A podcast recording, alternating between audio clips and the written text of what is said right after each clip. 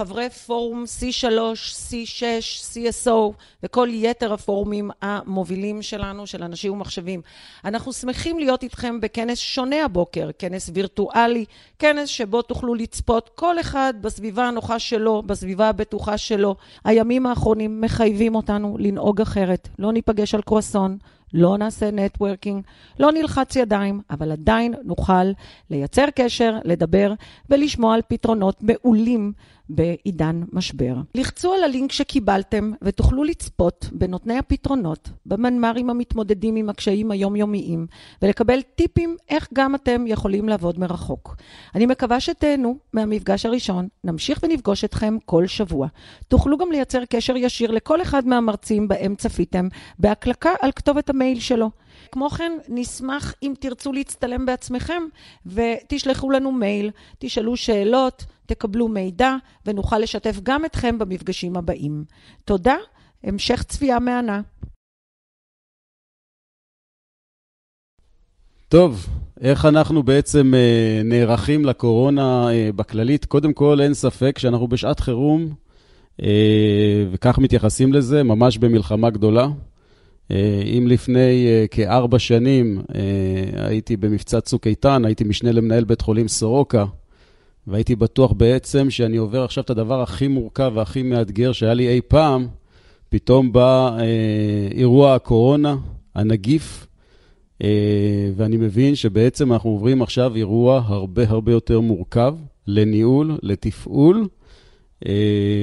ובואו נתאר קצת מה אנחנו עוברים ככה ברמת היום-יום. אין ספק, העולם מאתגר, אה, ואין לנו גם ספק שאנחנו נהיה אחרי המשבר הזה, וגם כשנהיה אחרי המשבר הזה, כנראה זה לא יהיה אותו דבר כמו שנכנסנו למשבר הזה, וכמו שהיינו לפני המשבר הזה. אז אנחנו שירותי בריאות כללית, בעצם נתח השוק של הכללית היום זה 52% מהאוכלוסייה, 4.5 מיליון מבוטחים, לקוחות, מעבר לזה יש לנו 14 בתי חולים, ואם אנחנו לוקחים בעצם את כל הלקוחות שהכללית נותנת להם שירות בשנה, אז זה כבר עובר את החמישה מיליון, כי אנחנו נותנים בעצם גם שירות לקופות אחרות שמגיעות לבתי חולים, וגם באמצעות חברות הבת שלנו. ושיש בעצם ארבעה וחצי אה, לקוחות, ארבעה וחצי מיליון לקוחות, אז מה שאנחנו רואים בעצם זה אה, שאותם לקוחות עכשיו, אה, כולם בחרדה מאוד מאוד גדולה, גם הם וגם אנחנו, רוצים להתחיל לתת להם שירות מרחוק בגלל המשבר המאוד מאוד גדול שעושים ורוצים, אה, ואלו גם הנחיות משרד הבריאות. ואנחנו רואים שההנחיות הולכות ומתהדקות מרגע לרגע, אה, ובעצם במצב כזה אנחנו מבינים ככללית שאנחנו צריכים לשנות אה, מוד, ומעכשיו להתחיל לתת רפואה אמיתית, כמו שנתנו עד עכשיו, רק מרחוק. ופתאום רופא שמגיע אליו מטופל, לא יכול לבדוק אותו מקרוב, לא יכול לנגוע בו, הכל מרחוק. ופתאום עובד שמגיע לעבודה בבוקר, אם זה למשרד, ואם זה לבית חולים, ואם זה למרפאה, נותן שירות מרחוק, ואפילו אמורים להגיע למצב שהעובד לא יגיע לעבודה הבוקר. ופתאום עובדי מעבדה, ופתאום עובדי רנטגן, ופתאום רוקחים שנותנים תרופות, וכל אלו אמורים לעבוד מרחוק מצד אחד, מצד שני עדיין אמורים לעבוד בצורה הצוותית. עדיין אמורים להיות בקשר אחד עם השני, ומה שתיארתי עכשיו זה האתגר הגדול, וזה האתגר בעצם שקיבלנו ברגע שפרץ הקורונה הראשונה למדינת ישראל. קראו לנו ואמרו לנו, חבר'ה, אתם עכשיו בחזית. וכשאני אומר אתם, חטיבת מערכות מידע ודיגיטל, כמובן עם השותפים העסקיים, כרגיל, אבל אם בעבר היינו לפני כמה שנים גוף תומך לחימה, עברנו לפני שנה וחצי לליבת הארגון, עשינו את זה ברמה האסטרטגית ועברנו לליבת הארגון, פתאום עכשיו אנחנו ממש בחזית של הארגון, לצד הרופאים המטפלים לטיפול במשבר של הקורונה. אז מה אנחנו עושים ואיך אנחנו עושים את זה? קודם כל צריכים להבין, המהירות היא שם המשחק. אנחנו פשוט חייבים לעשות את זה כאן ועכשיו.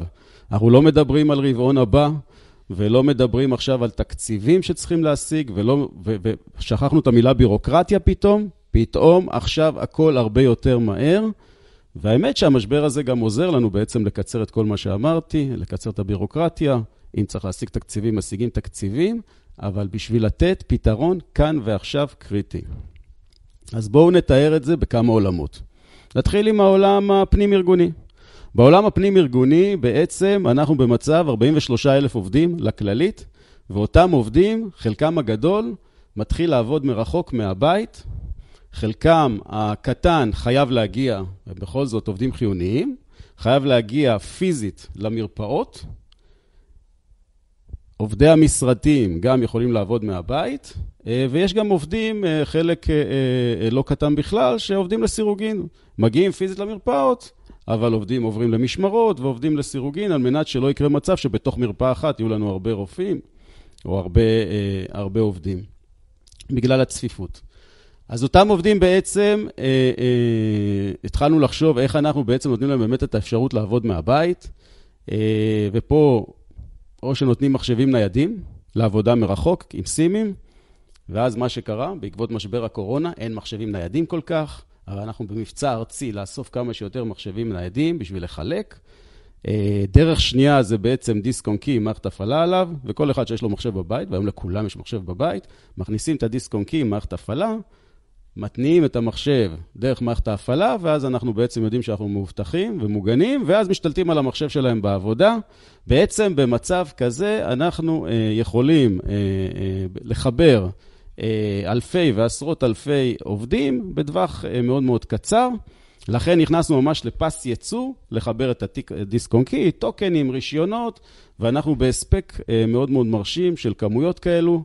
והיום, מדי יום, אנחנו uh, מגיעים לאיזה 150-200 uh, מוצרים כאלה, ומתחילים ממש לחבר uh, מהבית. אנחנו כבר עברנו את ה-3,000 חיבורים, ואני מניח שכבר uh, ביום ראשון-שני נגיע למצב של 10,000 חיבורים, שזה מה שצריך עכשיו.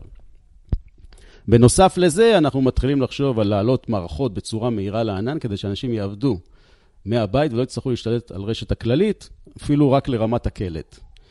אה, אנחנו כמובן אה, פתחנו מוקד שירות לעובדים, העובדים יושבים מהבית, אם יש להם בעיה אז אמורים לקבל תמיכה מחשובית מלאה, ואנחנו נותנים להם אה, מוקד שירותי, גם בדיגיטל וגם טלפוני, ואנחנו נותנים להם להרגיש שאנחנו איתם, שאנחנו ברגעים הקשים האלה פשוט איתם. אז זה עולם של עולם הפנים הארגוני, העובדים. בנוסף לזה, אנחנו גם תומכים בהנהלה, פיתחנו המון דשבורדים. למנהלים, בכל רגע נתון רואים מה המצב, מה המצב בעולם, מה המצב בישראל, מה המצב שלנו, של הכללית, מי מהמטופלים מגיע, מי לא מגיע, אה, ועל בסיס הזה מקבלים החלטות, כולל מודלים מאוד מאוד חכמים לקבלת החלטות, אפילו אה, התחלנו עם מודלי AI לקבלת החלטות, נתונים, שמוזרמים להנהלה, להנהלה הבכירה, אפילו לדירקטוריון.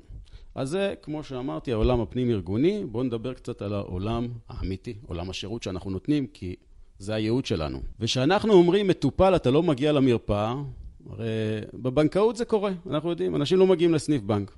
אנשים לא מגיעים לסניף בנק, וברפואה זה הרבה יותר מורכב, אבל הנה, אנחנו רואים שזה אה, יכול להיות ישים לחלק לא קטן מהמקרים. אז מה שהתחלנו, קודם כל יש תקשורת פתוחה דיגיטלית. מטופל יכול לכתוב לרופא, הרופא עונה לו בצורה מובנית. אה, התחלנו כבר לפתח על בסיס הכתיבה ל, לרופא, ממש מודלים לקבלת החלטות כדי לסייע לרופא לענות הרבה יותר מהר להמון פניות שהוא מקבל. אז זה דרך אחת. דרך שנייה, אנחנו פותחים לגמרי את שירותי האונליין האישי שלנו, ובעצם המטופלים יכולים לראות את רופא המשפחה ולדבר איתו, רופא המשפחה רואה אותם, ו... אה, אותו מטופל גם מקושר חלקו לכל מיני IoTs, לדוגמה Tyto שיש לנו, יש את זה רק בכללית. מקבלים דגימה של הגרון, אה, צילום יותר נכון של הגרון, של האוזן, אה, בדיקת ריאות, דופק, והנתונים מגיעים לרופא, והרופא על בסיס הנתונים וה... והמראה של המטופל יכול לקבל החלטה. לרופא יש אמצעי למתן מרשם דיגיטלי, הוא מקבל החלטה, המטופל באותו רגע מקבל מרשם, ועוד חידוש, במקום להגיע פיזית לבית מרקחת, אנחנו תוך שבועיים מתחילים את הבית מרקחת הראשון של תרופות עד הבית. אז המטופל מקבל טיפול, ואחרי כמה שעות מקבל את התרופות עד הבית. כל זה בעצם הולך לקרות ממש כאן ועכשיו. בנוסף לזה הוספנו כבר שירות טלפוני, מטופל מזמן תור, נכנס לאינטרנט, בוחר אם הוא רוצה תור וידאו, תור טלפוני או תור פרונטלי, אם אין ברירה. ועובד מאוד יפה, מגיע הזמן שלו לתור טלפוני, הוא מקבל טלפון מה, מהרופא, הרופ... מול הרופא יש את התיק הרפואי ונותנים לו את כל הטיפול. בכל זאת שאמורים להגיע למרפאה לתור פרונטלי, מה עשינו? הבן אדם אמור להגיע למרפאה, הרופא שם, אבל מה שעשינו, עשינו מתחמי המתנה וירטואליים, כך שלא יצטרכו באמת להגיע למרפאה ולהמתין פיזית. המטופל מקבל בכל רגע נתון את המספר שלו לסמארטפון, ורק כשמגיע הזמן שלו הוא נכנס למרפאה ונכנס לרופא. ככה שאם אני עוטף את הכל, אז יש לנו בעצם שירות אה, בווידאו בצורה מלאה, עם קישור למכשירים שמקבלים את הבדיקות, שירות טלפוני, שירות פרונטלי, בדיקות עד הבית, תרופות עד הבית, כל זה בצורה דיגיטלית מלאה. אה, ואנחנו חושבים שבמצב כזה אנחנו לגמרי ערוכים לזה שלא יהיה מגע אה, אה, מסוכן בין המטופלים לבין המרפאות, בין המטופלים לבין עצמם בתורים, ובין המטופלים לבין נותני השירות. בבתי חולים שלנו בעצם מגיעים החולים הקשים, חולי קורונה, ומגיעים גם מאושפזים אחרים שאנחנו לא רוצים בעצם שיגיעו לבקר אותם. אז מה שאנחנו עושים פה בעצם בידוד מלא, אבל עם תקשורת מלאה בין המטופל לבין הצוות. הצוות שמגיע לחולה קורונה לא רואה אותו פיזית. אה, הוא מגיע, ואם הוא רואה אז הוא מתמגן, אבל רוב הטיפול זה מרחוק. גם שם שמנו מכשירים אה, שרואים אותם מרחוק, לתקשורת רחוקה, וזה עובד יופי. אפשר לקבל את כל המדדים שצריך מחולה בצורה אה, אוטומטית, ולא צריך בעצם היום שרופא יתקרב אליו. ואם אנחנו מדברים על כל נושא המלון לחולי קורונה, אז שם בעצם הטמנו לכל חולה שמגיע היום למלון, מקבל גם ערכה מאיתנו, מהכללית.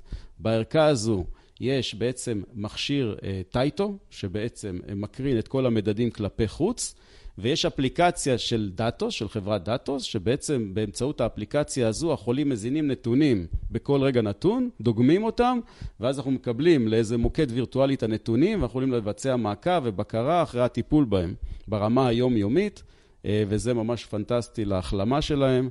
אה, ובעצם שומר על הקשר בין המטפל למטופל אה, מרחוק. כל זה איך מתנהל בעצם, פתחנו מטה חמ"ל קורונה בחטיבה, חטיבת מערכות מידע, אה, שכל היום עושה את הבקרות, עוקב אחרי כל הטיפול, כל המשימות, רואה בעצם שיש לנו את ההמשכיות העסקית, מטפל בכל הנושא של המערכות התפעוליות, וגם מקדם פרויקטים שהיינו חייבים לקדם ואי אפשר לעצור אותם עכשיו.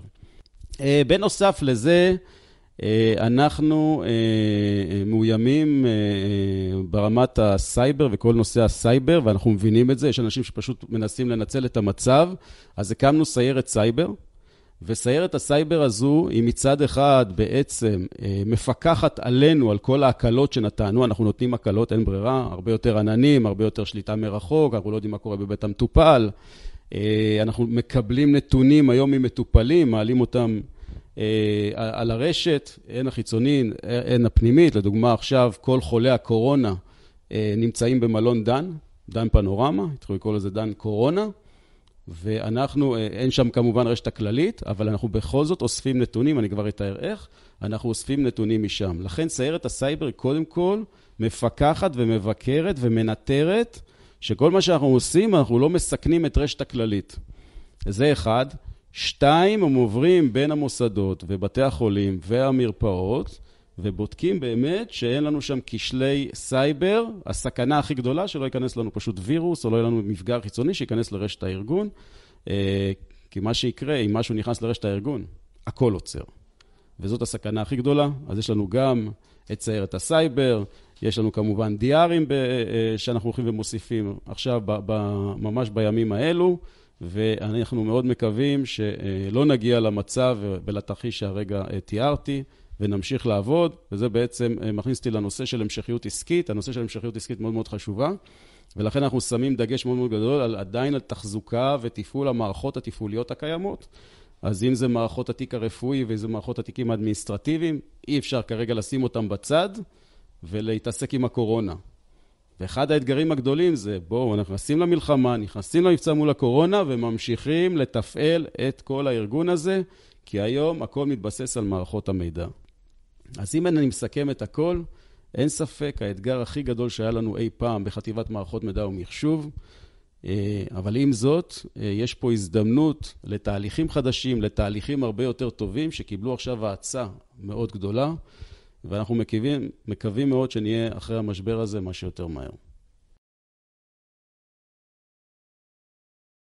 שלום לכולם. משבר הקורונה תפס ארגונים רבים לא מוכנים, הן בהיערכות לעבודה מרחוק והן בהיבט של היכולת לספק המשכיות עסקית לשירותים שהם מנגישים עבור הלקוחות שלהם. בזק בינלאומי כארגון למשק חיוני שאמור לפעול בעיתות משבר ולהמשיך ולספק שירותים קריטיים להמשכיות העסקית של המשק הישראלי, נערך בצורה רחבה מבעוד מועד, ואני יכול להגיד שנכון להיום בזק בינלאומי מספקת את כלל שירותיה בצורה מלאה, הן בעולמות הפרטיים והן בעולמות העסקיים, מתוך היערכות ומתוך אחריות מאוד גדולה על המשק הישראלי. להערכתי ולתחושתי, כל ארגון חייב שתהיה לו מדיניות של המשכיות עסקית שאמורה להגדיר את הדרך שהוא מתנהל בעת משבר, ואנחנו רואים שבמשבר הנוכחי המון ארגונים לא נערכו כיאות בצורה הנדרשת מהם בעצם להתמודד, להתמודד במשבר הזה, ואנחנו מקבלים המון המון פניות לסייע לארגונים האלה להתארגן מהר ובעצם להמשיך לתפקד בצורה החדשה. אני יכול ככה לפרט את האזורים שבהם היום אנחנו מסייעים ללקוחות עסקיים, זה יכול להיות מהלקוחות הגדולים ביותר במשק הישראלי, עד עסקים בינוניים וקטנים, כולם פונים אלינו בבקשת עזרה. האזור הראשון שבעצם ארגונים צריכים סיוע שלנו, היא בעצם היכולת לאפשר לעובדים לצרוך רוחב פס ותשתית אינטרנטית רחבה יותר, שזה הצורך המיידי והבסיסי. הרבה ארגונים, בגלל המעבר של העובדים לעבוד מהבתים, או להמשיך לספק את השירותים ללקוחות שבתקופת משבר צורכים יותר, היא הדבר הבסיסי של הרוחב הפס. אז גם פה, כחברת אינטרנט מובילה, אנחנו יודעים לספק רוחבי פס מהרגע להרגע, גם לייצר שרידות היכן שניתן, ואנחנו מתעסקים בשבועיים האחרונים במאות פניות של לקוחות לסייע בתחום הזה, וזה תחום שאנחנו נותנים סיוע רב לארגונים השונים. אזור שני שהוא מאוד חשוב, הוא בעצם היכולת בכלל להתחבר מרחוק. גילינו שהרבה ארגונים אין להם בכלל יכולת להתחבר מרחוק, אין להם בכלל שיטת הפעלה סביב הנושא הזה, ואנחנו היום בעצם אם מספקים את השירותים האלה, גם בפרופיל של ארגונים קטנים יותר וגם בפרופיל של ארגונים גדולים יותר, להציע פתרונות חיבור מרחוק, VPN, חלקם מאובטחים יותר וחלקם מאובטחים פחות, וגם פתרונות שהם מותאמים למודלי צריכה של, במודלי ענן, דברים שאפשר להגדיל ולהקטין בהתאם לצריכה. אז זה נושא שני שהוא מאוד חשוב, ואנחנו כרגע מסייעים מהמון ארגונים להתארגן סביב הנושא הזה. נושא שלישי זה בעצם כל מערך הטלפוניה והיכולת לתקשר ברמת הארגון. אנחנו, הרבה לקוחות פונים אלינו בעצם ביכולת להעביר את מוקדי השירות או מוקדי התמיכה, בעצם להתנהל בצורה היברידית. ככה היום בזק בינלאומי פועלת, היא פועלת בצורה היברידית. כל מוקדי השירות, חלקם העובדים נמצאים בבתים, אבל מחוברים למערכות ה-IVR והטלפוניה. אז גם פה אנחנו, לקוחות העסקיים שלנו, מספקים מגוון שירותים סביב היכולת להמשיך להתנהל כארגון. בצד מערך הטלפוניה בצורה מלאה, לרבות לקיים שגרות עבודה מאוד בסיסיות, כמו לקיים פגישות, כמו לקיים דיונים. אנחנו בעצם מאפשרים חיבור מרחוק, שימוש בתשתיות של Microsoft Teams או Cisco Webex, בעצם לנהל שיחות ועידה, לנהל ממש דיונים כאילו כולם נמצאים בחדר וירטואלי אחד, בצורה מלאה. אנחנו מסייעים להמון ארגונים בצורה מאוד רחבה בצד הזה. עוד נושא שבעצם אנחנו מקבלים פניות מאוד מאוד רבות, יכול לספק תשתיות מחשוב מהרגע להרגע. חלק מהארגונים, בגלל שינויים שהם עשו בטופולוגיית ההפעלה שלהם, צריכים משאבי מחשוב מהירים. לנו כארגון, כבזק בינלאומי, יש לנו משאבים רבים, גם בצד התשתיות הווירטואליות שיש לנו היום אצלנו בחוות השרתים, וגם ביכולת של להעביר ארגונים לעננים הציבוריים.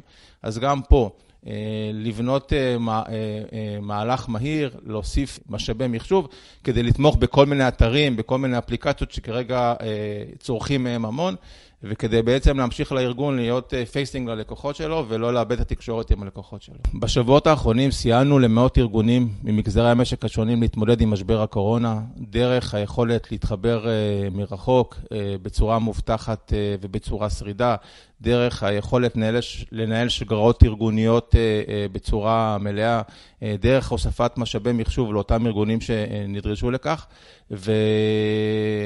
ונמשיך לעשות ולסייע ככל שניתן בתקופה הקרובה, כדי לעזור לאותם ארגונים לתפקד בצורה מלאה, גם בתקופת משבר גדולה כזאת.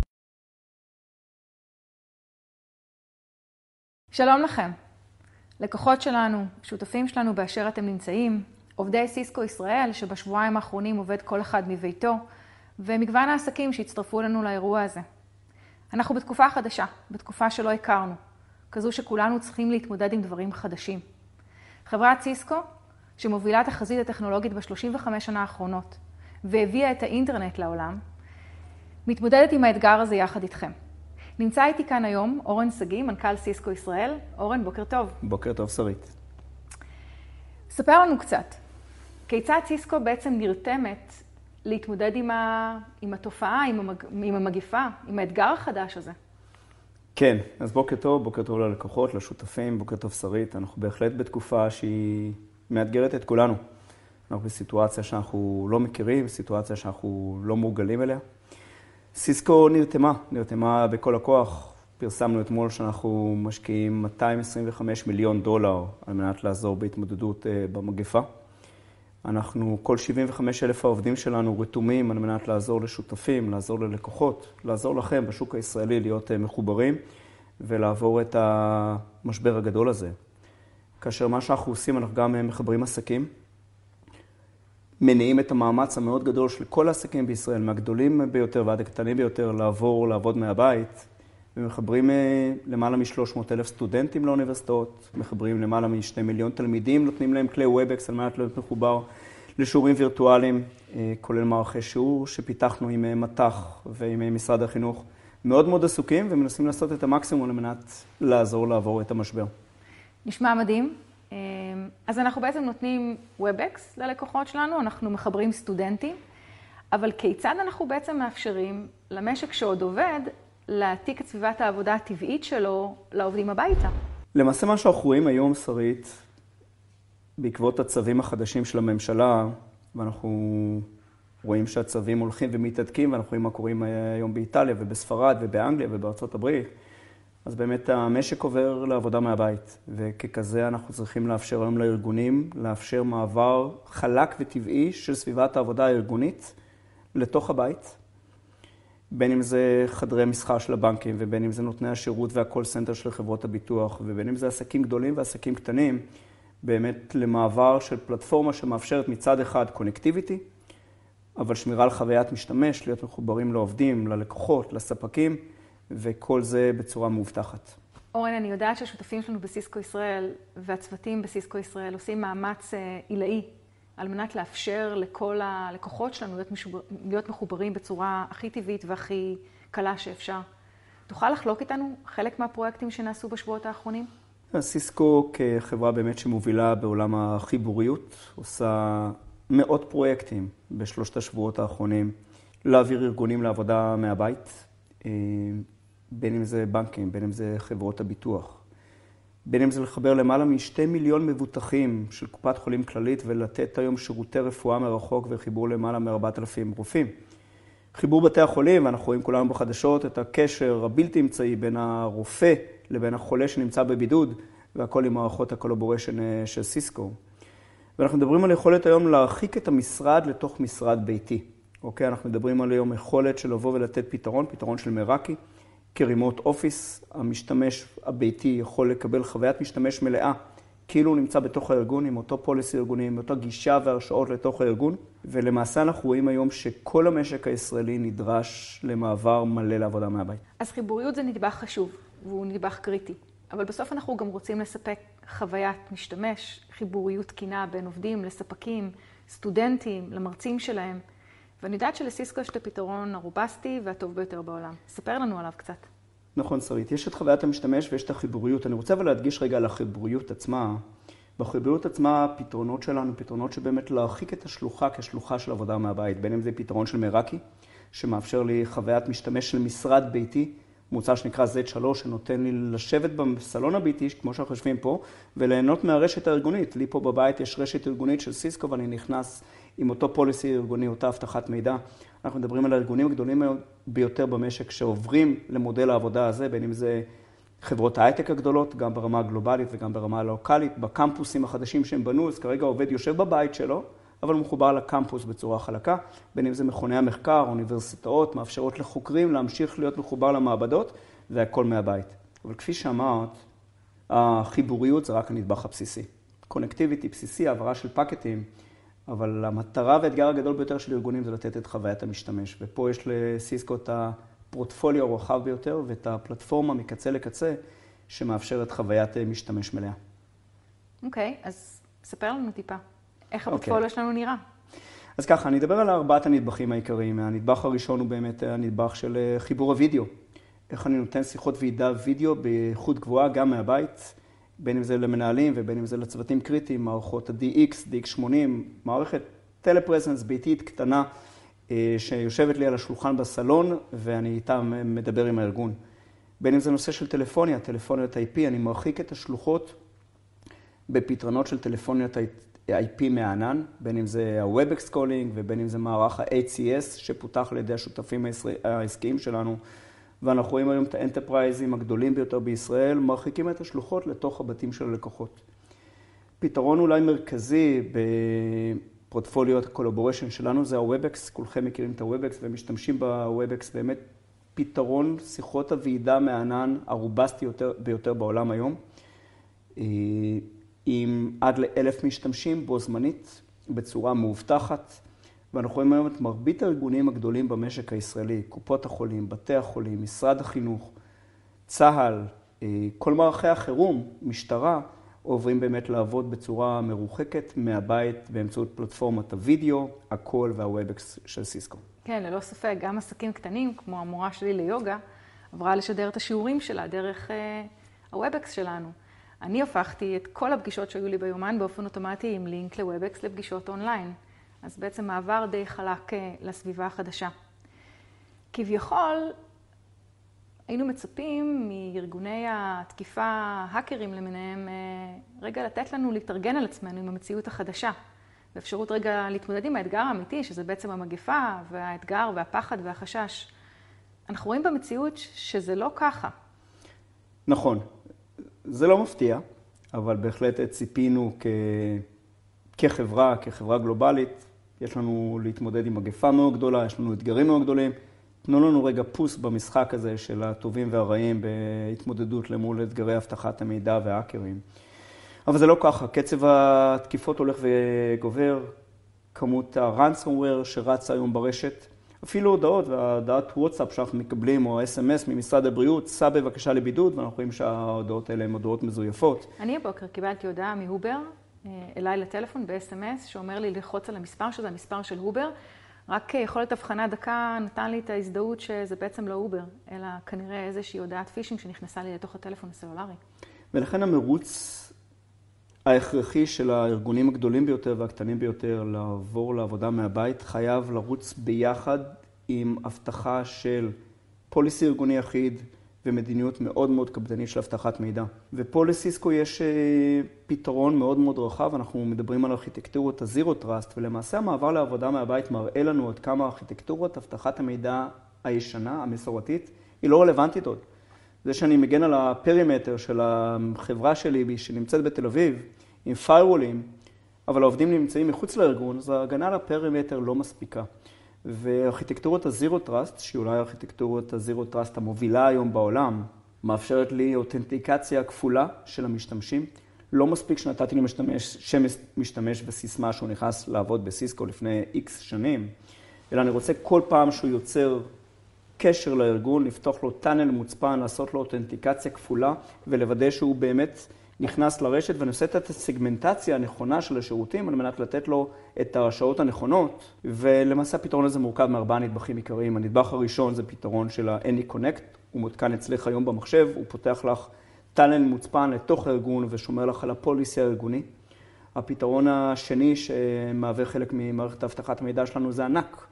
זה מוצר ה-ISE, כיצד אני מזהה את המשתמש ונותן את ההרשאות הנכונות per משתמש אחרי שהוא נכנס לתוך הארגון.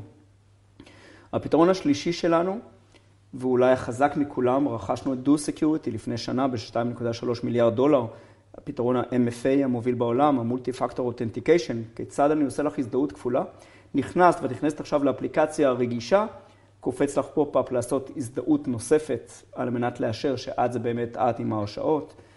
והפתרון האחרון, ופה יש לנו גאווה ישראלית, רכשנו את OpenDNS ואת CloudLock, סיסקו תל אביב היום מרוטשילד, פתרון ה-Umbrella.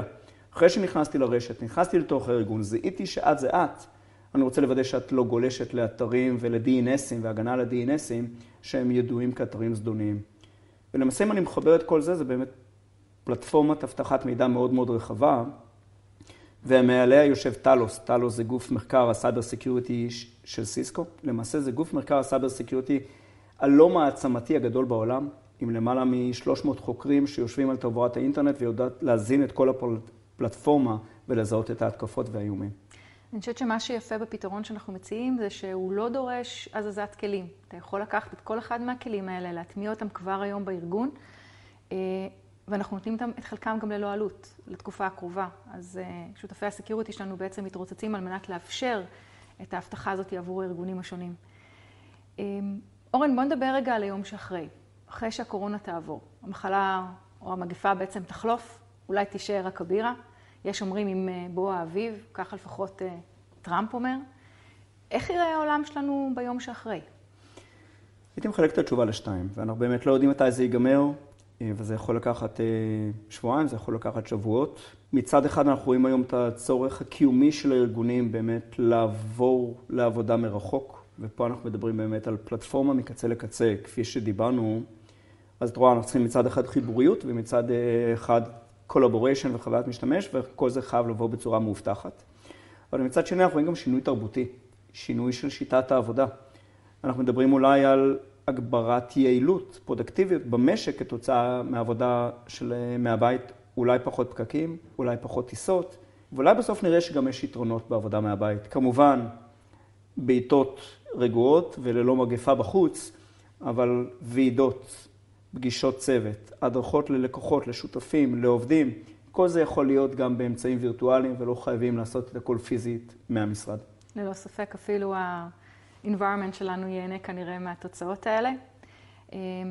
אז כמו שאמרת, אנחנו בסיסקו בשבועות האחרונים נרתמים ככל שידנו משגת על מנת לסייע לכל המגזרים, ממשלה, קופות חולים, מורים, רופאים, בכל אחד במגזרים השונים, כולל עסקים וגם כאלה שהם לא לקוחות שלנו, לעבור את המשבר הזה. אנחנו מספקים רישיונות חינם, גם ל-WebEx וגם לחלק מוצרי אבטחת המידע שלנו. הקמנו מוקד מאויש של צוות סיסקו ישראל, שמאפשר ללקוחות להתייעץ איתנו מדי יום, לשאול שאלות שמטרידות אותם, על מנת שנוכל לקשר ולחבר לפתרונות הרלוונטיים. יש לנו מוקד תמיכה ללקוחות שרוצים להטמיע WebEx, מוקד תמיכה טלפוני, מדי יום להוריד את האפליקציה, להתקין אותה ולהשתמש בכל היכולות המדהימות שלה, גם כן ללא עלות. דפי מוצר שנמצאים בפייסבוק ישראל, שאפשר להתעדכן מהם. בקיצור, נקווה שנעבור את זה כמה שאפשר מהר. אורן, תודה רבה לך. תודה שרית, ותודה לכם, השותפים והלקוחות, ואני מאחל באמת לכולנו שנעבור את התקופה הזאת בצורה הכי קלה שיש. אנחנו עומדים פה לרשותכם, ובואו ניפגש פעם הבאה בצורה פיזית בכנס שאגב יכולים ללחוץ ידיים. תודה רבה. תודה רבה.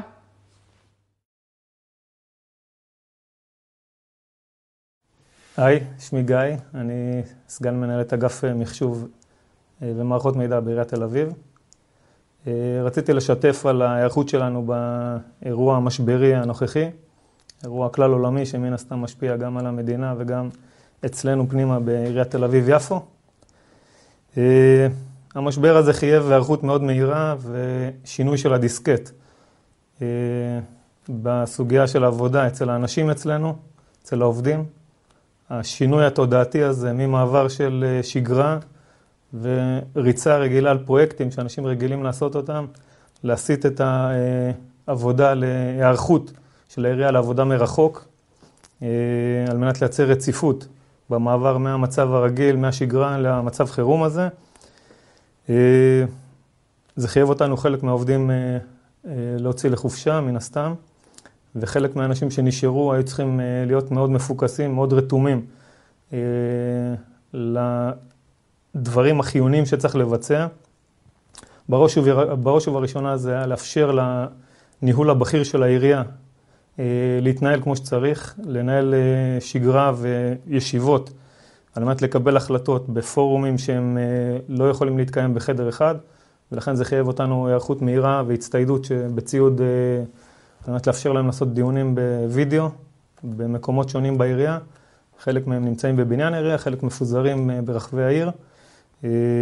הדבר הזה לא, לא מובן מאליו וחייב אותנו לעשות התאמות אצל האנשים והטכנאים. גילינו כוח אדם יוצא מן הכלל שיש אצלנו, שנרתם לעבודה, הפשיל שרוולים, מאוד מאוד ממוקד ומאוד רתום לצרכים של הארגון, ומסורים גם בשעות שאנחנו לא רגילים לעבוד איתם.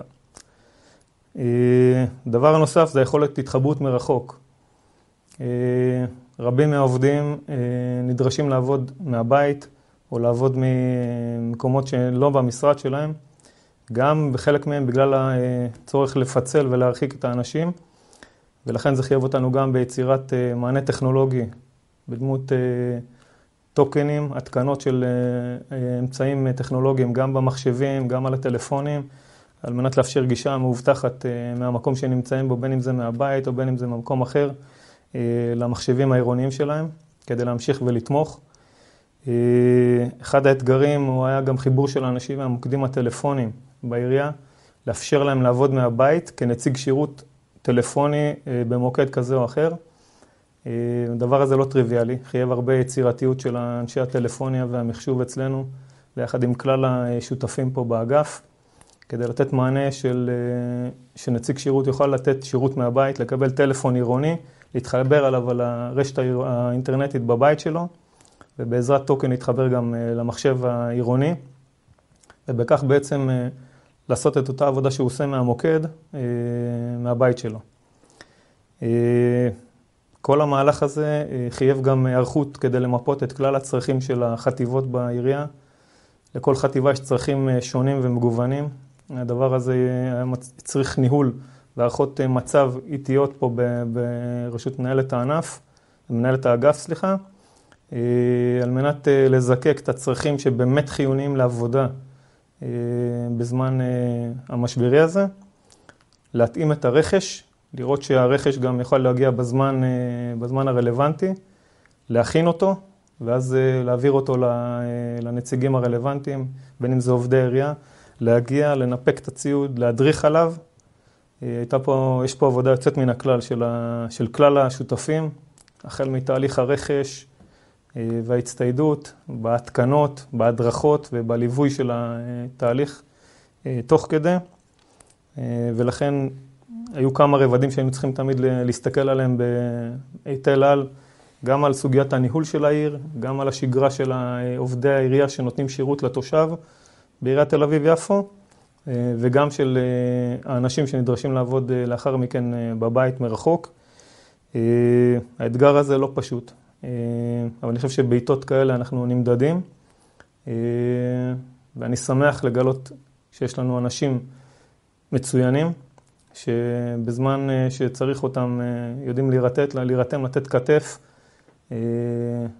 ואני חושב שהתוצאה תימדד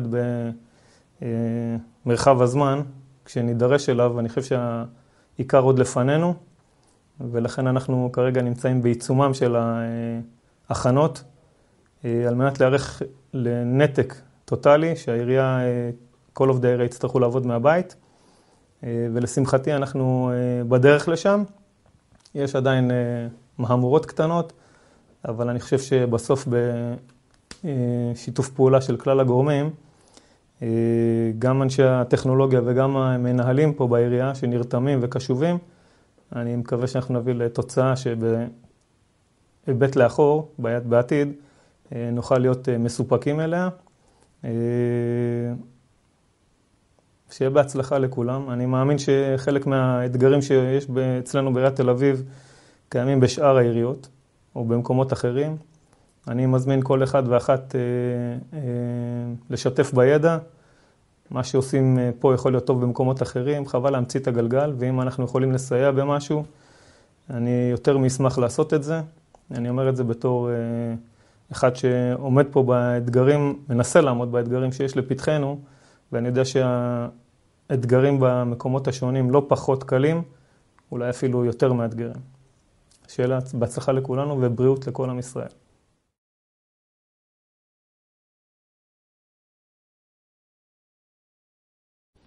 שלום, שמי גיא בארי ואני ספלנק טכניקה דירקטור בחברת אמת מחשוב.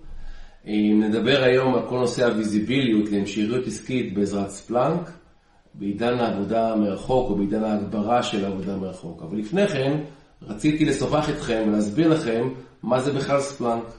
אז ספלנק למעשה זו תשתית דאטה ארגונית שמאפשרת לאגור מידע ממקורות מידע שונים, אין structure ואין unstructure, לאחד את הכל ביחד במקשה אחת שלמה, ובעצם לאפשר לארגון להסיק מסקנות על סמך המידע שהוא אסף, בצורה מאוד קלה, בריל טיים, וכמובן עם יכולת דשבורדים מאוד מאוד מתקדמת.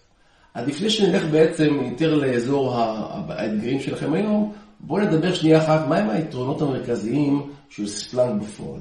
אז ראשית, ספלנק יודע לאגור מידע שהוא Unstructured Data ו-Structured Data. מה זה אומר?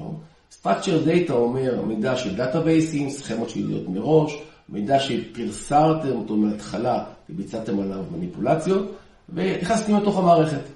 Unstructured Data זה מידע שאינו מובנה, מידע שהוא בעצם, יש לו, אין לו שדות אמיתיים, אין לו סכמה מוגדרת מראש, יש לו רק זמן וה-event נקטע באמצע. וספלאנק יודע להתמודד עם שני אלמנטים אלה, גם של Unstructured וגם Structure, לאחד את כולם ביחד למקשה אחת ולהסיק מסקנות רלוונטיות ורטיקליות. עוד יתרון נוסף של ספלנק, הוא בעצם העובדה שכל פרויקט של ספלנק מאפשר לכם פרויקט ב-time to market מאוד קצר. המשמעות של העניין הוא, תקראו לנו מחר בבוקר, כנראה שתוך שבוע-שבועיים או פחות מכך, יהיה לכם פרויקט עומד מוכן לעבודה בפועל. למה זה ככה? מהעובדה היא שספלנק יודע להתחבר למקורות מידע באשר הם, אני לא מבצע הכנה למידע. יתרה מכך, יש דבר שנקרא Splunkbase. Splunkbase זה חנות אפליקציות של ספלנק, כמו כזה Apple Store וכזה, שבעצם אני יכול להוריד אפליקציות מוכנות באותה חנות, להכניס פנימה לתוך המערכת, ולהתחיל לעבוד על סמך מקורות המידע השונים. ובכך למעשה אני חוסך ומקצר את זמן העבודה וזמן הביצוע בפועל. דבר נוסף שיש בתוך ספלנק, ספלנק יודע לבצע קורלציה בשכבות השונות של המידע. עם ישיבת האינפרסטרקצ'ר, מהמידלוור והאפליקציה. אני יכול ביחד, על בסיס הזמן, לבצע איכות של המידע ולהבין מה קורה בכל השכבות המידע השונות בתוך הארגון שלי.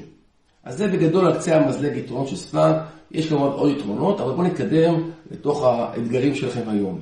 אין ספק שבעולם ה-IT האתגרים בפועל הם אחד, לזהות שהיא הולכת להיות תקלה, או שיש תקלה, ושתיים, לזהות היכן התקלה. אם נצמצם את הזמן הזה מקצה לקצה, נקבל זמינות מרבית בתוך הארגון שלנו. ולכן בפועל, היום שאנשים, הרבה מאוד אנשים עובדים מרחוק, אחד האתגרים זה לאפשר להם יעילות מרבית לעבודה, שתיים, זמינות מרבית לעבודה. בפועל אני יודע שהם משתמשים מרחוק, הם משתמשים שהם לאו דווקא מקצועיים, משתמשים פונקציונליים, הם משתמשים אולי פחות טכנולוגיים מצד אחד, או גם טכנולוגיים מצד שני. הכל ביחד צריך לאפשר לכם, בפועל לתת לכם מענה רלוונטי בכל הקשור ליעילות, ליעילות של העבודה שלהם בפועל. אז איך עושים את זה עם ספלנק?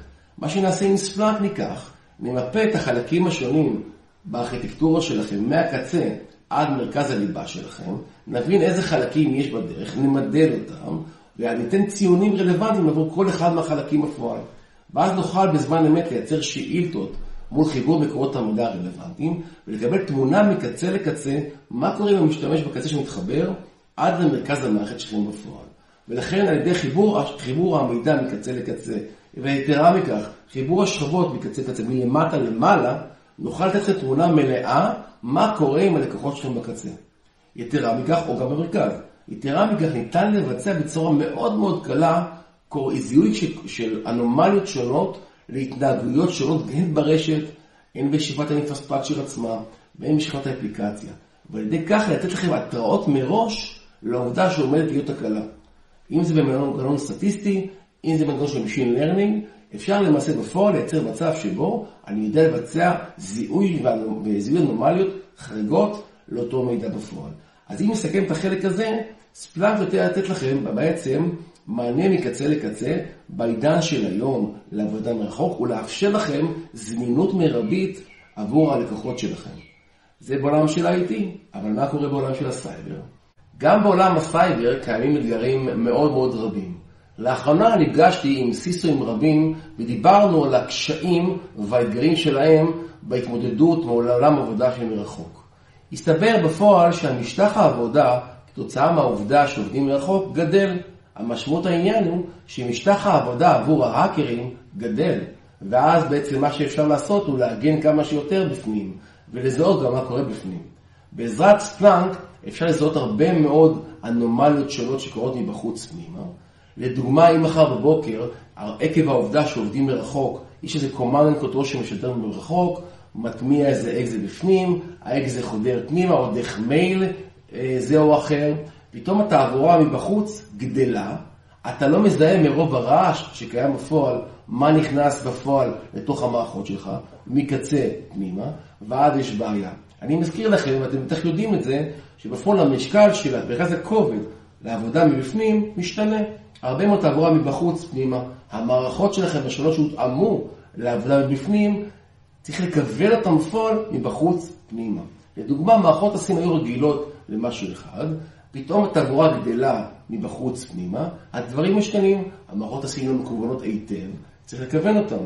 אנחנו בספאנק יכולים לבוא ולהבטיח לכם לשים את ספאנק או מעל, מעל מערכת הסים שלכם, או במקום, ובעצם לאתר אלמנטים שונים בתוך הרכיבים השונים שמגיעים בחוץ פנימה. מה לדוגמה?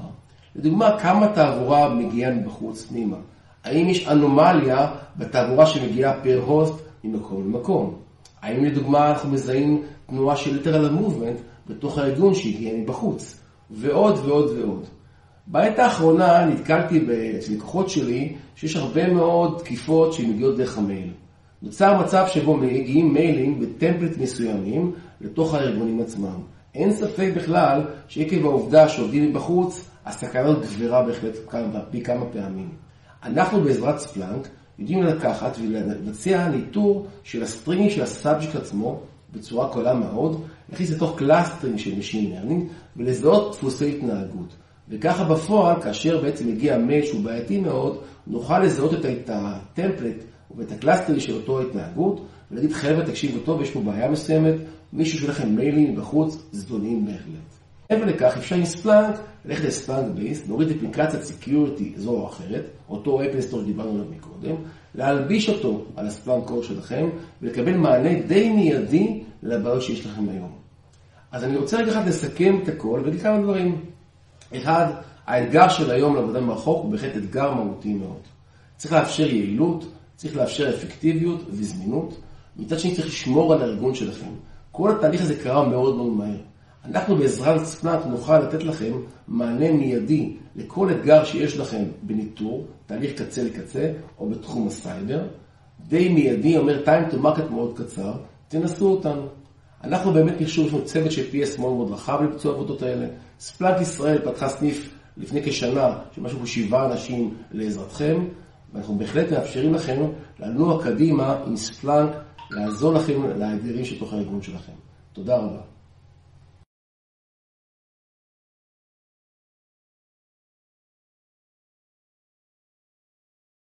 שלום, שמי רוברט, אני רוצה לספר לכם קצת על הקבוצת ב-IBM שאני שייך אליה, הגראז' של IBM. מטרה של קבוצת הגראז' זה לאפשר ללקוחות שלנו לנוע במהירות של סטארט-אפ, אבל עם היציבות והביצועים ש enterprise צריך.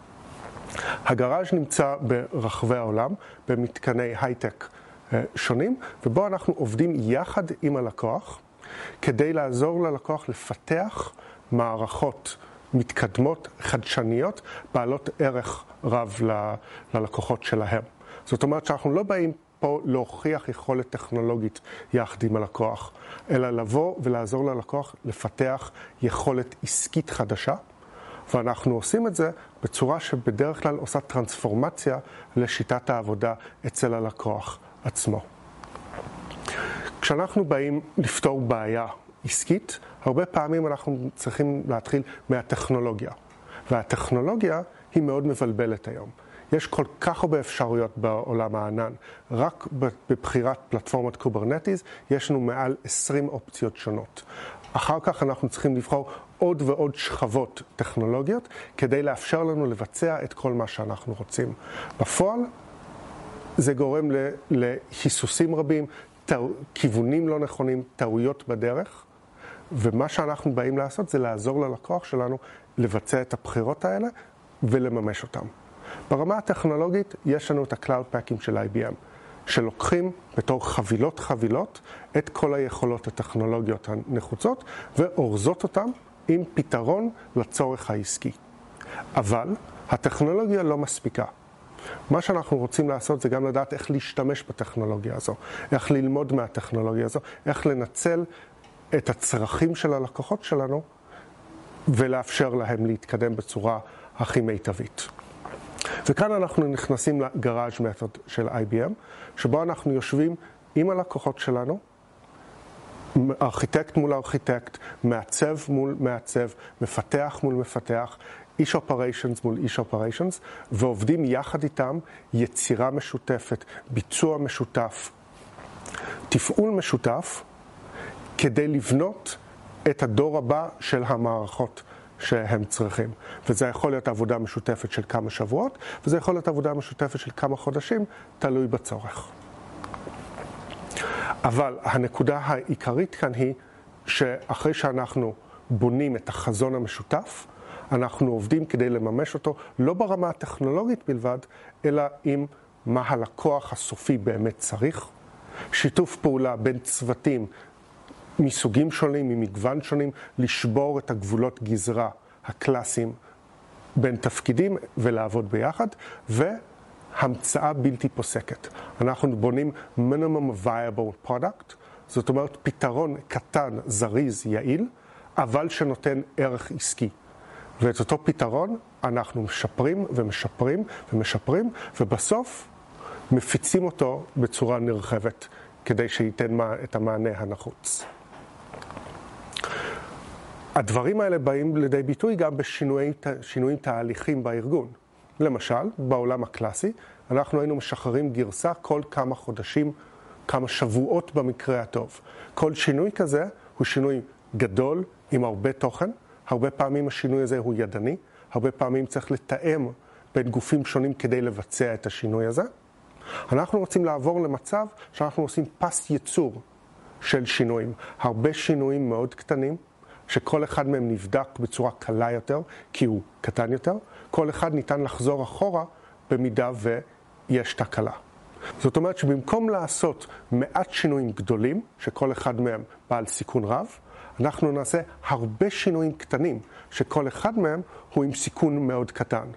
וככה אנחנו גם נצמצם את הסיכונים וגם נגביר את הקצב.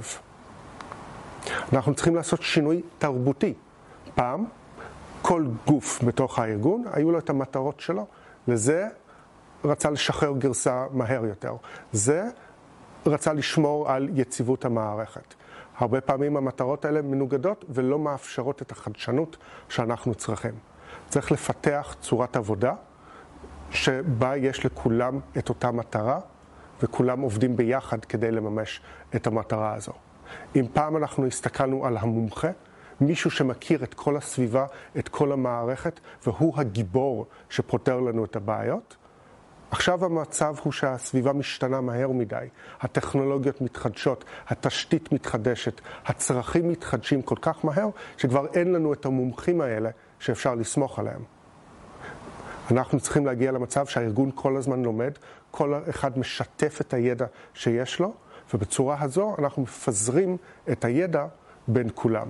זאת אומרת ששוב אנחנו מצמצמים את הסיכון של תלות בבן אדם אחד, אנחנו מעבירים את זה לתלות בכולם. התרבות צריכה להשתנות מתרבות של יש סיכון, ננסה לצמצם אותו, ל-יש סיכון, אנחנו ננהל אותו בצורה הטובה ביותר. אני רוצה לתת לכם דוגמה מאוד מוצלחת מגראז' שביצענו יחד עם חברת תעופה American Airlines. American Airlines רצו לפתח מערכת להזמנת טיסות שבוטלו. זאת אומרת שיש מצב שטיסה שלך התבטלה מסיבה כזו או אחרת, אתה יכול למצוא טיסה חלופית בצורה היעילה ביותר והזולה ביותר, וכמובן מבחינת אמריקן, שזו תהיה טיסה של אמריקן ולא של מתחרה.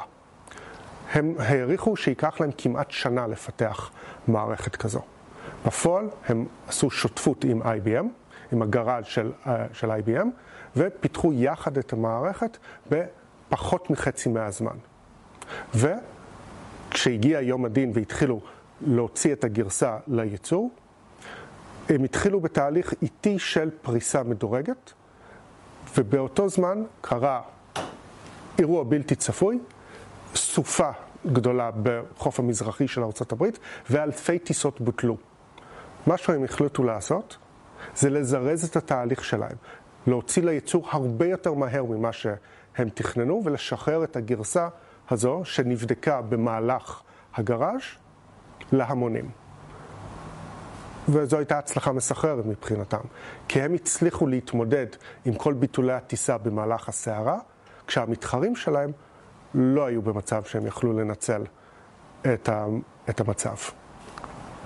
אם אנחנו מסתכלים על הערך שהם קיבלו בצורה מספרית, הזמן שלוקח להם לפתח, מער... לפתח פיצ'ר מרעיון עד שזה מגיע לסביבת הייצור, הצטמצם מחודשים לימים. הזמן שלקח להם לשחרר גרסה מוכנה עבר משבועות לימים. כמות התקלות שהיו להם כתוצאה משחרור גרסה חדשה עבר משמונה בממוצע לאחד בממוצע. כמות הזמן שלקח להם לפתור תקלות עבר משעות לדקות. רמת האמינות של המערכת עלתה משמעותית, רמת היכולת שלהם לשחרר גרסה גם כן השתפרה מאוד משמעותית כתוצאה משיתוף הפעולה שלהם יחד עם הגראז' של IBM, ועכשיו הם מתחילים לעבוד לבד על בסיס היכולות שהם למדו בזמן השיתוף הפעולה עם IBM. מה שה Garage של IBM מאפשר לנו זה לבצע חדשנות בקצב של סטארט-אפ, אבל עם הצרכים והיציבות של enterprise. הטכנולוגיה היא לא המטרה, אלא היא בסך הכל האמצעי לחדשנות. אני רוצה עכשיו לקחת את ההזדמנות ולהראות לכם סרטון של אנשי הגראז' שיסבירו במילים שלהם מה הם עושים. תודה רבה. Many of our clients are actually surprised when they come to the garage for their first visit or for our workshop that we don't talk a lot about technology. You would think we would, we're the IBM garage. But in fact, we always are focusing on solutioning. We don't start with technology, we start with the user needs. And I'm a technologist myself, I'm a, I'm a techie, and so it, it sometimes pains me to, to step back from the technology. And customers sometimes have, have the same challenge. What are the end user pain points? Where is the opportunity, the big idea to improve these end users' lives in whatever way it may be? And we start from that. In the garage, we have a set of practices that we found allow clients to get the most out, out of the cloud. So these are lean startup, hypothesis driven development, DevOps, agile, co creation, pair programming. All of these practices are really important. It, it, doesn't work to take all of these practices in, in one great lump and then dump them on an organization.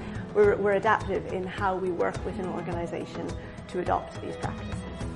When we come out of the design thinking workshop, we've got a one sentence definition of what we're going to build next.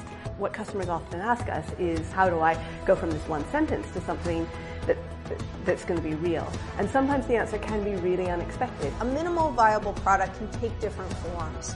We have a bias towards doing production pilots. And the reason for that is that is the highest validity user feedback that you can get. If you go and ask someone, would you like this cool app? They'll say, sure. But you don't really know whether they will use it until you give them a capability and you say, use it. It's all about testing the hypothesis. What IBM Cloud and the associated services give us in the context of the innovation that we do is speed. It gives us these great services that are going to accelerate, that are giving us natural language processing, that are giving us analytics capability, that's giving us compute, that's giving us databases fit for purpose for the type of data analysis we want to do. And having those in the public cloud and the private cloud allow us to go really fast. Technology is the enabler of innovation. It is not the driver of the innovation.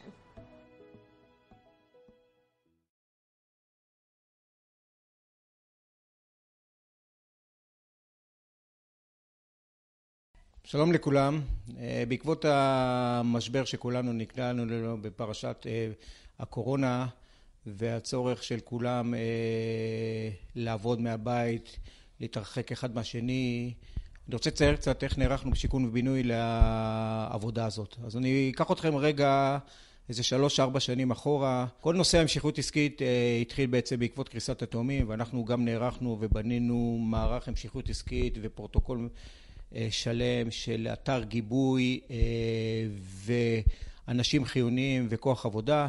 כל זה להפעלה בתרחישים של קריסת האתר שלנו לגמרי. אחד התרחישים שניקחו בחשבון זה בעצם שלא תהיה גישה בכלל לאתר ונצטרך לעבוד מרחוק.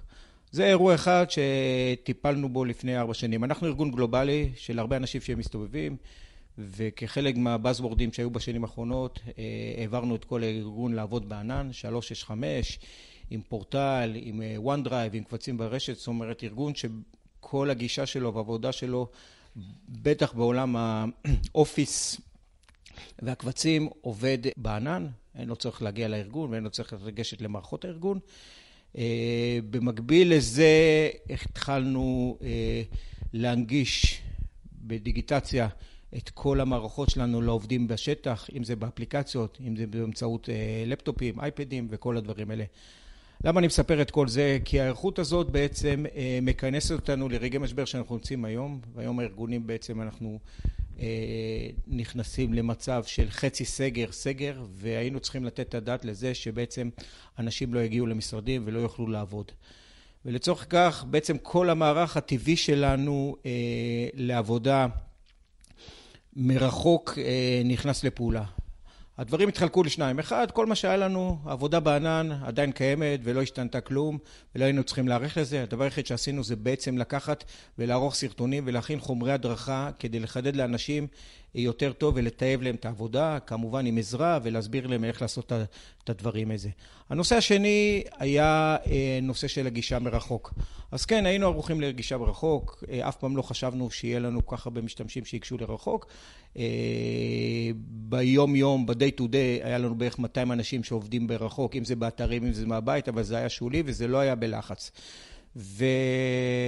ופחות או יותר, עם תחילת המשבר, הבנו שיהיה לנו הצורך מתישהו להכניס הרבה מאוד עובדים, מאות עובדים לעבודה מרחוק, כשהעבודה מרחוק מתחלקת בעצם לא רק ל Office ולקבצים, אלא למערכות התפעוליות שלנו, אם זה SAP Business 1, אם זה Priority, אם זה מערכות אחרות, אם זה לעבוד על שכר, להוציא שכר, אם זה לדווח כל מיני מערכות כספיות, כספיות עם טוקנים ועם כל מיני אמצעי עזר שנמצאים במחשבים האישיים.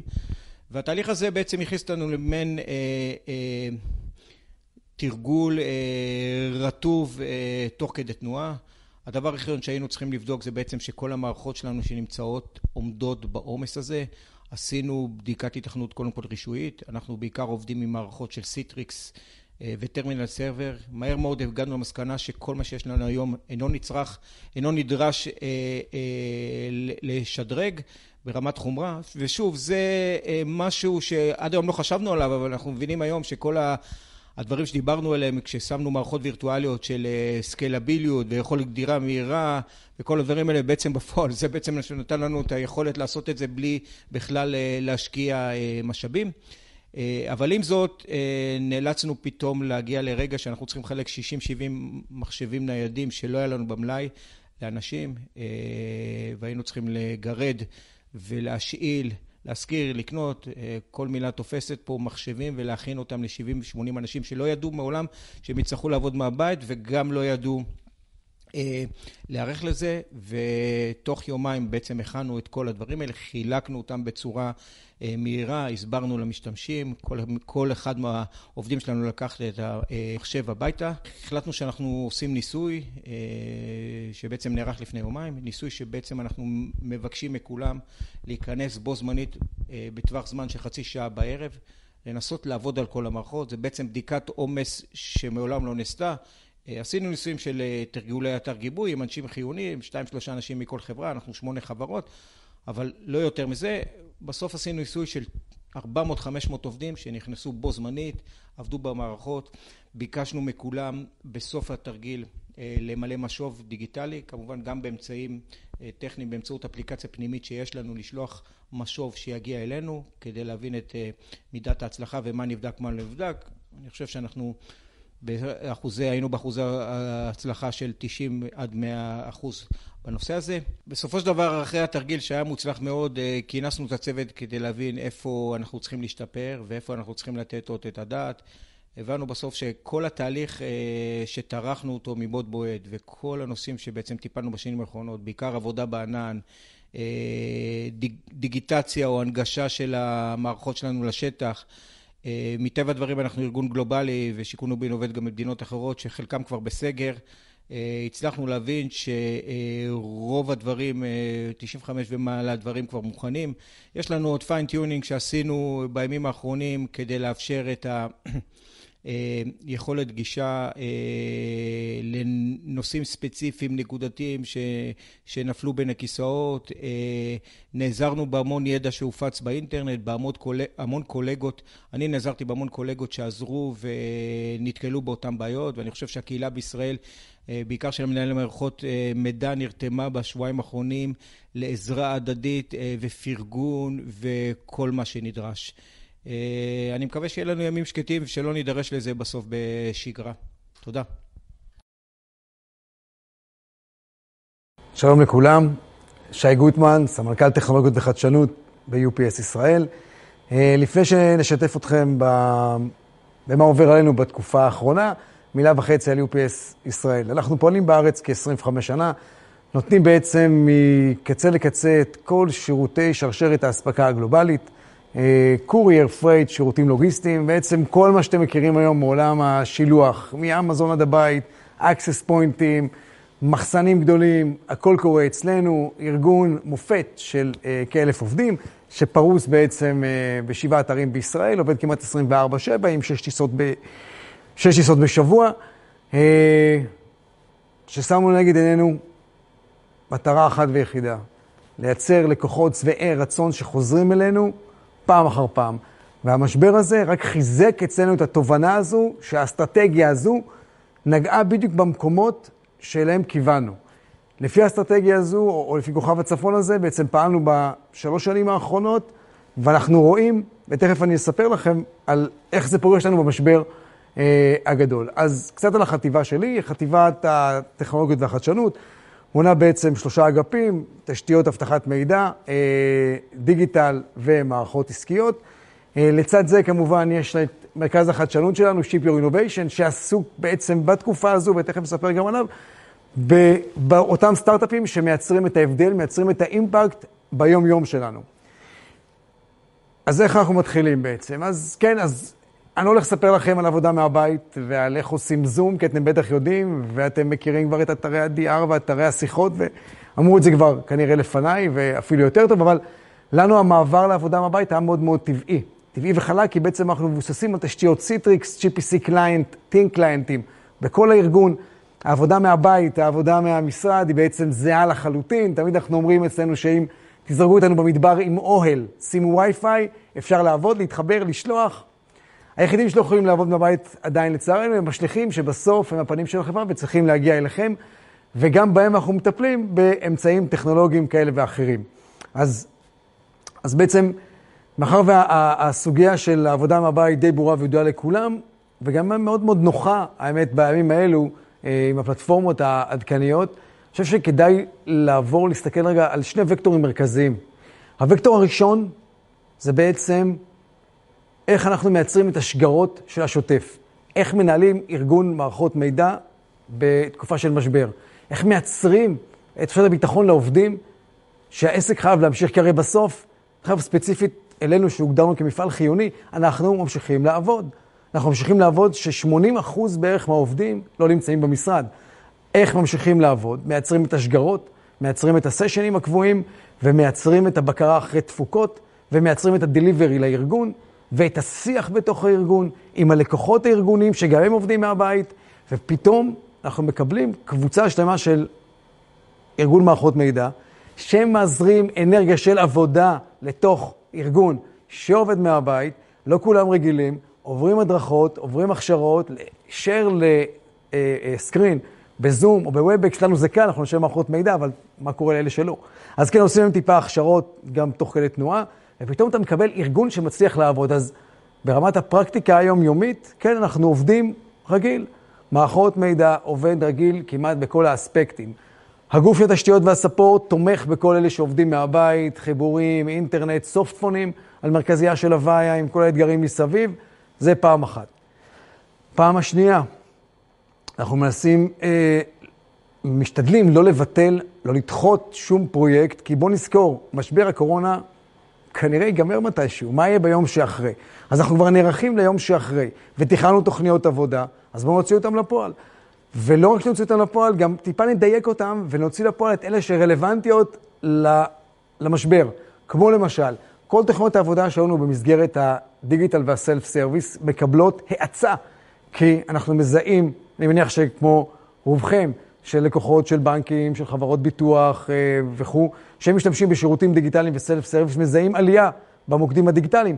זה מה שעשינו אצלנו, אז נכון, היו לנו תוכניות אה, אה, אחרות בעולמות האלו, אבל פתאום גילינו סוגים שונים של שירותים שצריך כנראה להאיץ את הפיתוח בהם. אז בחודש הקרוב, מה שאנחנו עושים, מתרכזים בעולמות הספציפיים. מי שייכנס ל-ship.co.il, יראה פחות או יותר על בסיס פעם בשבוע, אם לא פחות, פיצ'רים חדשים שעולים לאוויר, עוד פעם, כדי לתת שירות עצמי מלא ללקוחות וכמה שיותר. ל-B2C, שזה אולי אפילו יותר קל, אבל ל-B2B. ושם יש אתגר אמיתי.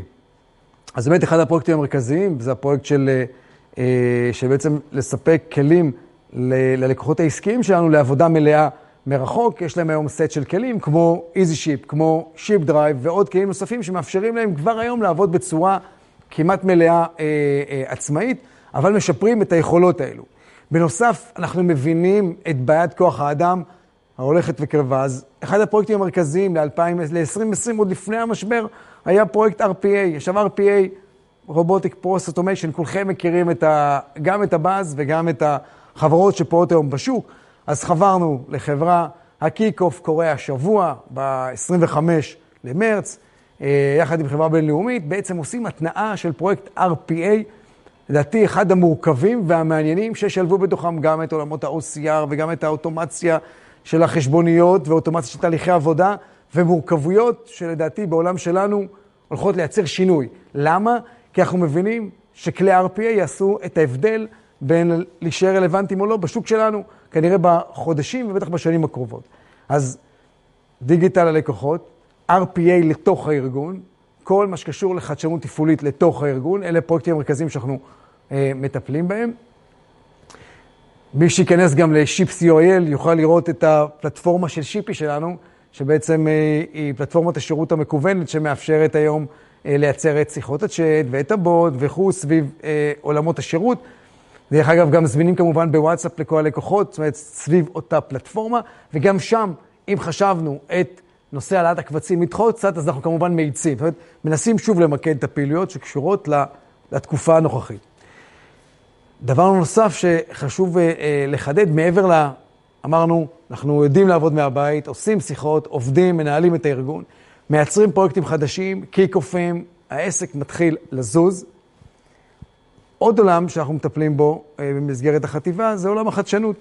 מרכז החדשנות שלנו, Ship Your Innovation, שבעצם מטרתו לאתר סטארט-אפים שלנו, ישראלים, שעונים על כאבים מקומיים וגלובליים של שרשרת האספקה אה, הבינלאומית, ובמקומות מסוימים עונים על אתגרים נוספים כמו אתגרי סייבר.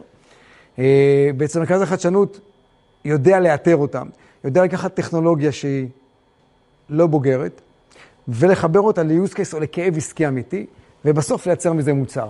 אז לפני חודשיים יצאנו בקול קורא לעולמות הסייבר, קיבלנו פניות מעשרות חברות, תהליך סינון עם נבחרת אה, אה, אה, מנטורים מדהימה, ובסוף זיקקנו שניים. השניים האלו בעצם בתהליך.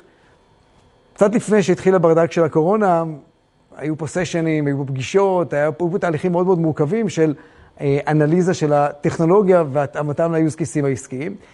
אחרי הסינון, היינו בנקודה שרגע מחליטים, ואנחנו בתוך עידן קורונה, מה עושים? וכמובן, בהמשך למדיניות, ממשיכים בכל הכוח, כי, כי זה רלוונטי, וזה חשוב, וזה קריטי, וכן, מתחילים איתם את החוזים ואת ההליכים האדמיניסטרטיביים, האדמיניסטרטיביים לטובת התחלת עבודה, ואלה הסטארט-אפים החדשים. בישנים, או באלה הם הישנים, ישנים זה ברזולוציה של, רזולוציה של חצי שנה אחורה, אז השבוע, שבוע שעבר הייתה התנעה עם חברת סטארגו, שבעצם עושה אה, בינה מלאכותית בעולמות של pricing בשילוח. כלי מדהים, כלי מדהים. הדבר היפה זה שאתה עושה התנאה לחברת סטארט-אפ, לקיק-אוף של ניתוח תהליכים עסקיים, עם קבוצת מנהלים בכירים בארגון, הכל דרך זום, והכל מנוהל באמת בצורה וירטואלית מקסימה. אה, אה, עד לדליברי שכנראה יקרה בעוד חודשיים. עכשיו, זה חלק מהסיפור של לשלב בין המרכז חדשנות לבין ה, אה, אה, הנסיבות של האין ברירה כרגע שאיתם אנחנו צריכים כרגע לעבוד. עוד פרויקט מדהים בעולמות של החדשנות, סוגיות הבינה המלאכותית הן מאוד חזקות היום ב-UPS ישראל. פרויקט נוסף שעולה לאוויר בוורסיה אה, אה, חדשה שלו, אה, עולמות של הסיווג. שוב, עוד פעם, אתם צריכים להבין, בגדול מה שקורה בעולם השילוח הבינלאומי, חווים עליות במטענים, חווים עליות בקרגו. סחורה מגיעה הרי לישראל, העסק לא משותק, סחורה יוצאת, סחורה נכנסת, ופה כל הכלים הטכנולוגיים, כל העוצמה של ה start-up nation שלנו, יכולה לעזור לנו כעסק, וגם לכם, אני מניח, מי שצופה, ספקים, לקוחות, לייצר את ההבדל ולהישאר רלוונטיים ובאמת חזקים כדי לעבור את המשבר. אם אני מסכם את הכל, חייב, ואמרו את זה בטח גם לפניי, אני חייב קודם כל להגיד תודה לכל האנשים שלנו בארגון שעושים באמת ימים כלילות כדי לאפשר את העבודה הרציפה.